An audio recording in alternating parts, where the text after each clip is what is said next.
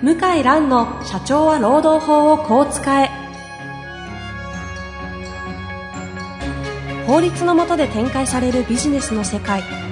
ポッドキャスト社長は労働法をこう使えは弁護士の向井蘭が経営者の立場に立って経営者が知っておくべき労働法の基礎だけでなくビジネスに関する法律の問題を分かりやすく解説します。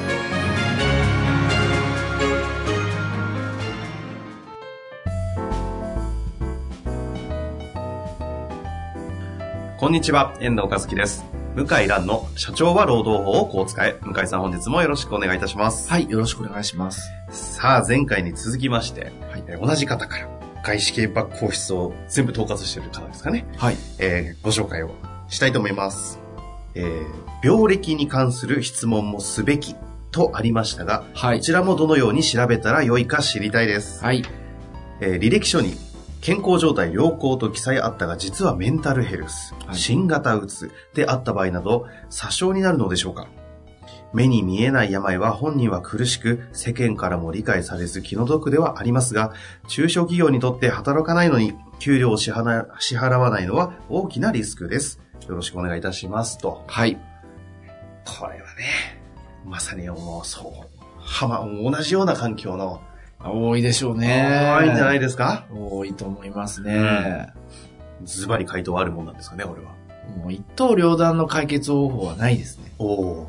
前回とは違って。前回とは違ってない。えええまあ前回もね、まあ万能とは言えないですよね。こういう問題なかなか、あの万能の回答はちょっと難しいですけど。え前回はね、人を採用するときの職歴紹介はい。は、えー在籍証明はい。書をもらうとはい。いうのがいいよねってお話だったんですけど、はいまあ、今回のね、この病歴に関する質問。はい。で、病歴聞いていいんですかと、よく質問を受けますが、ん。原則として構わない。構わないというか、国は悪いともいいとも言ってないんですよ。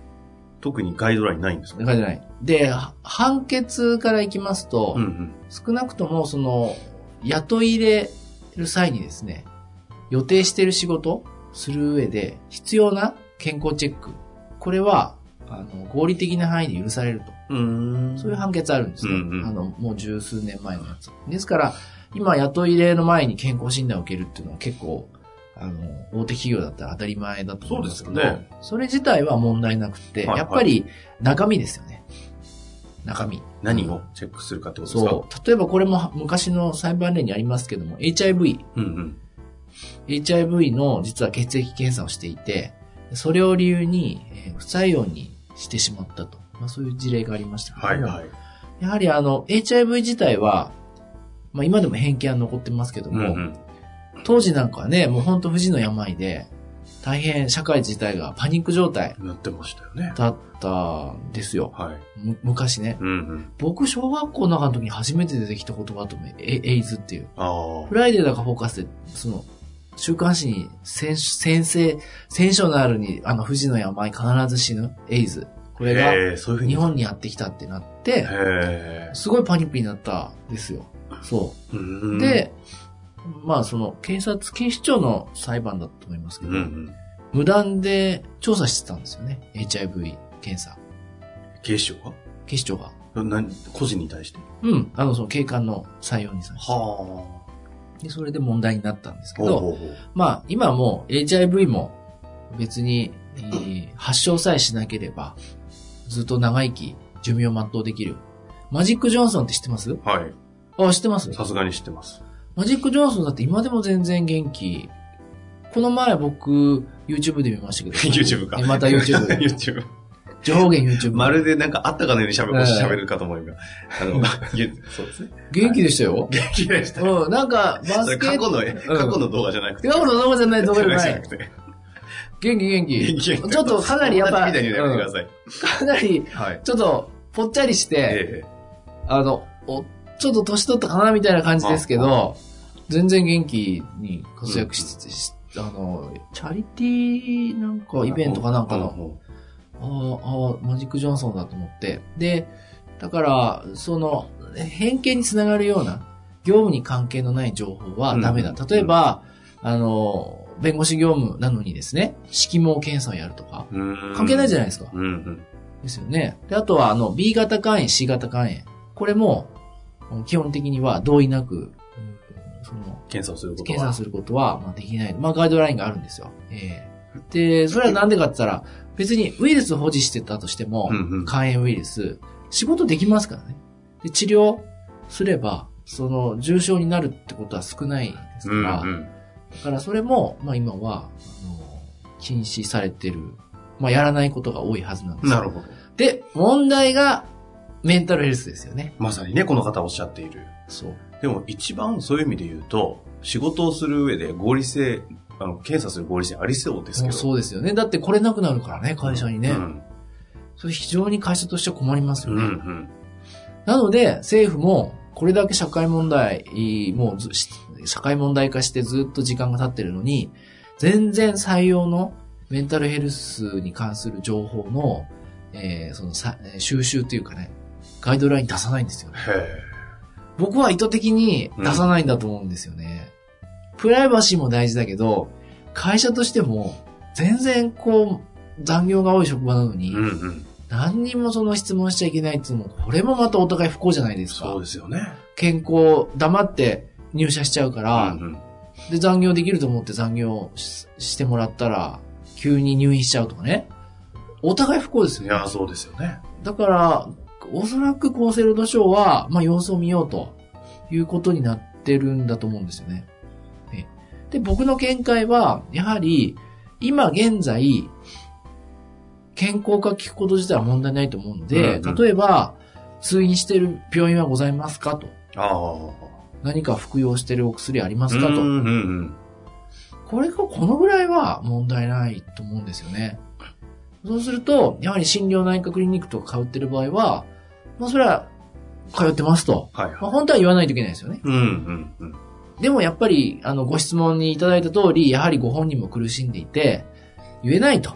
で、やっと仕事ができるようになったら、やはり体調崩して、告白すると。実は通ってましたと。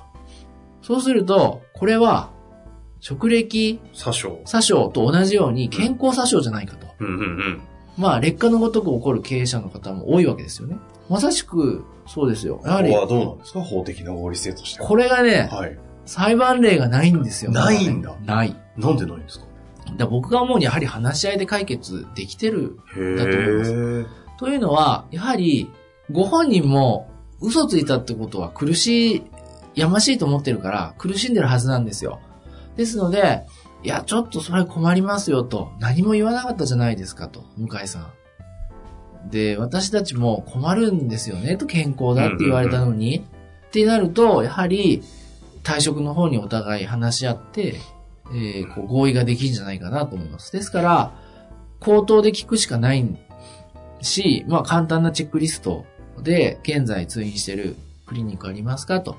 まあ過去1、2年でもいいですけどね。うんうんまあそんなに大昔はちょっとやりすぎだと思うんですけど、一生涯かかった病気を教えてくださいとかね。そんな関係ないじゃないですか。だけど、その範囲で、あの、聞いて、で、回答をもらって記録をしていて、で、虚偽が分かったら交渉するとそれを材料にうんうん。で、円満にやめていただくと。これは問題ないと思いますよ。で、ほとんどそれで解決できてますね。なるほどね。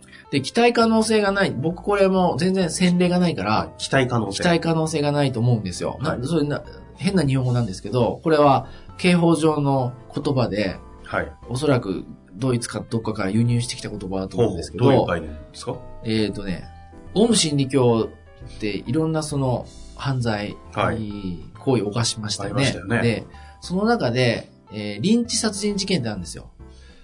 あの、要するに、誰かを殺さないと、お前と、朝原将校さんがね、A と、お前 B を殺せ、俺の前で。うんうん。で、お前、A、お前 A が B を殺さない場合は、俺が A を、君を殺すと。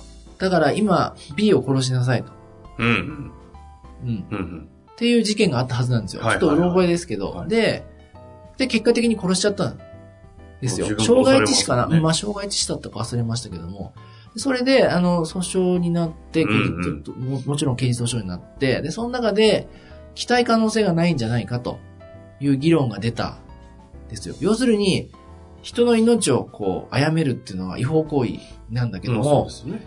じゃあ、裁判官と、あなた、同じ立場に立って A さんの立場に立って、うんうんうん。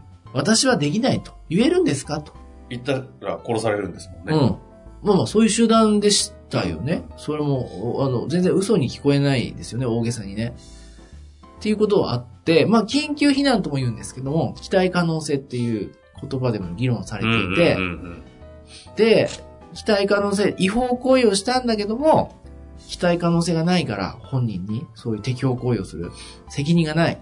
従って無罪と。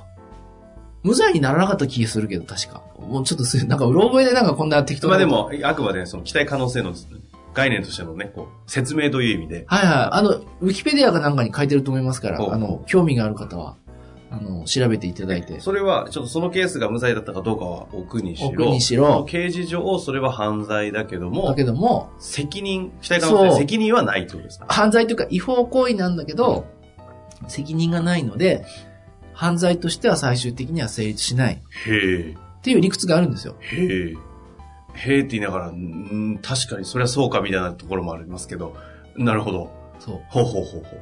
え、で、このケースは？このケースも、はい。確かに嘘言ってますよね。明らかに。そうですよね。悪いことじゃないですか。まあ隠してるわけですかね。隠してますよね。で、嘘言ってますよね。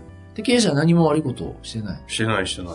言って、言って、あの、本当に、あの、健康かどうか確認してるだけですから。だけど、経歴詐称、健康状態の詐称に当たる、そういうやりとりだけども、本来だったら嘘ついて入社してんだから解雇して当然。だけどもう、んうんうんうん。じゃあ経営者、あなた偉そうにしてるけど、あなたが同じ立場だったらどうですかと。仕事を探して必死になって探して、で、やっと、こう、健康に不安抱えながらうん面接に臨んで、んやっと希望の職種で仕事が見つかったみたいなね。そういう時に本当のこと言えますかと果たして期待できますかと。はあ、そういう論だ点。から僕はそう思ってるんですよ。だからお客さんにはそう言って、もうやっぱり怒ってくるから相談に。うんうん。これ当然介護ですよねと。いや、わかりますと。だけど、あの、罪を憎んで人に憎まずじゃないけど、やっぱりちょっと、難しいんですよと。これで一発介護は僕の感覚では。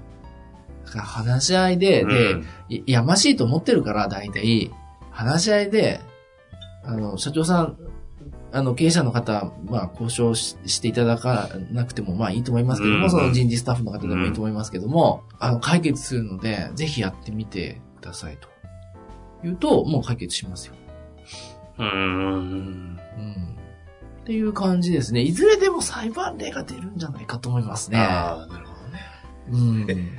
でもそうすると、ちょっと整理ですけど、はい大事なのは、やっぱり事前にちゃんと健康状態のことは聞いとくことは重要おっしゃ。る通り。それ自体はやっぱりやらないといけないんですよ。それがないと、そう。嘘ついたかどうかがね、もちろん残んないですもんね。残んない。それを結構避けて通る。まあ特に今人手不足だから、採用する側がむしろ来てほしいからね、うんうんうん。言いづらかったりするんですけど、まあ今ちょっとどこか悪いところありますか？と病院に通ってますか？っていう事態は、それはいい、やった方がいいんじゃないかな。なるほどですね。え、これちなみになんですけど、ダイレクトに、あの、メンタルヘルスとか、そのうつ病みたいな、えーことになったことありますか？とか、今ですか？って聞くことあんまり聞けないと思うんですけど、き、でも聞聞くのってこれどうなんですか？これはそれ難しいんじゃないですか？あの、過去をこうずっと制限せずに、これまでっていう意味ですか？そうです、そうです。いや、俺はそ面接してて。これはちょっとやりすぎじゃないかと思いますね。だだって今と必ずその、再発する可能性とかおそらく気にされてるんだと思いますけど、そうですね。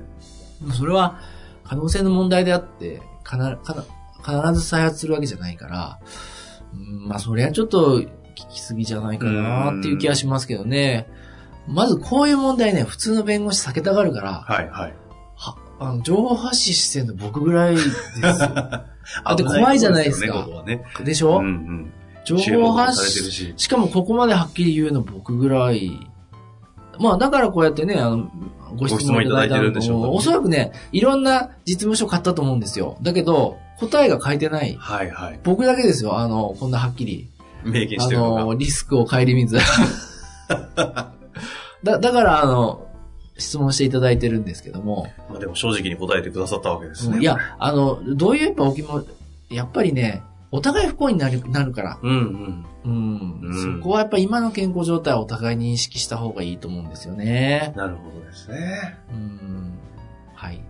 まあというわけで、しっかりと事前にちゃんと、あの、面接の時とか、面談の時そうですねもしっかりとそう確認はしておくけども、はい。で、ちゃんと残しておいた方がいいわけですね。そうですね。で、その上で、もし出てきちゃった時には、一発解雇というやり方ではなくて、そうですね。話し合いにすると。はい。ぜひ、また何かご質問があれば、いただきたいと思いまはい、すね。わかりました。本日もありがとうございました。はい、ありがとうございました。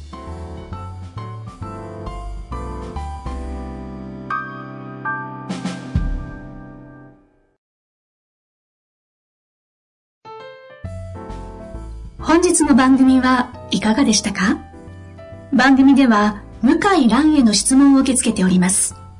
ウェブ検索で向井ロームネットと入力し、検索結果に出てくるオフィシャルウェブサイトにアクセス。その中のポッドキャストのバナーから質問フォームにご入力ください。たくさんのご応募お待ちしております。